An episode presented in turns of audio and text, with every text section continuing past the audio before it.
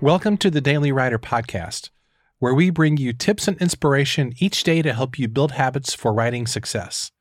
For more resources, including your free Daily Writer Starter Kit, visit dailywriterlife.com. This week, we're celebrating the release of the book The Faith of Elvis, which I co wrote with Billy Stanley, Elvis Presley's stepbrother. Here on the podcast, I'm sharing a few lessons I've learned from working on this amazing project. You know, one of the difficulties of working on this book was that we had far more material than we could fit into it. Billy had so many stories and insights about Elvis and his faith that the book could have easily been twice as long.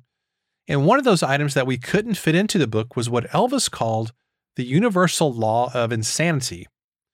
When Billy was a teenager, Elvis once explained this principle to him, and he was trying to help Billy see that life gets much easier when you understand that everybody's a little bit crazy, including you. Elvis had this wonderful gift of being able to relate to anyone, whether it was a person digging ditches or the president of the United States. I think we could use some of this insight today when people seem so divided and we need to find common ground with people who don't see the world in the way that we do. So, in your dealings with your family, business partners, editors, designers, publishers, agents, readers, and other people who are part of your life as a writer, I think it's wise to remember that everybody sees the world a little bit different. We all have our own brand of crazy. We all live with our own brand of insanity.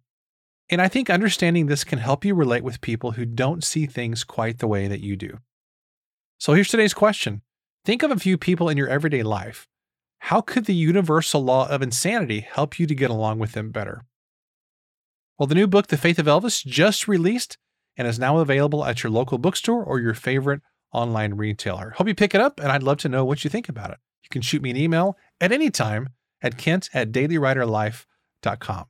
Thanks for listening, and I'll see you tomorrow.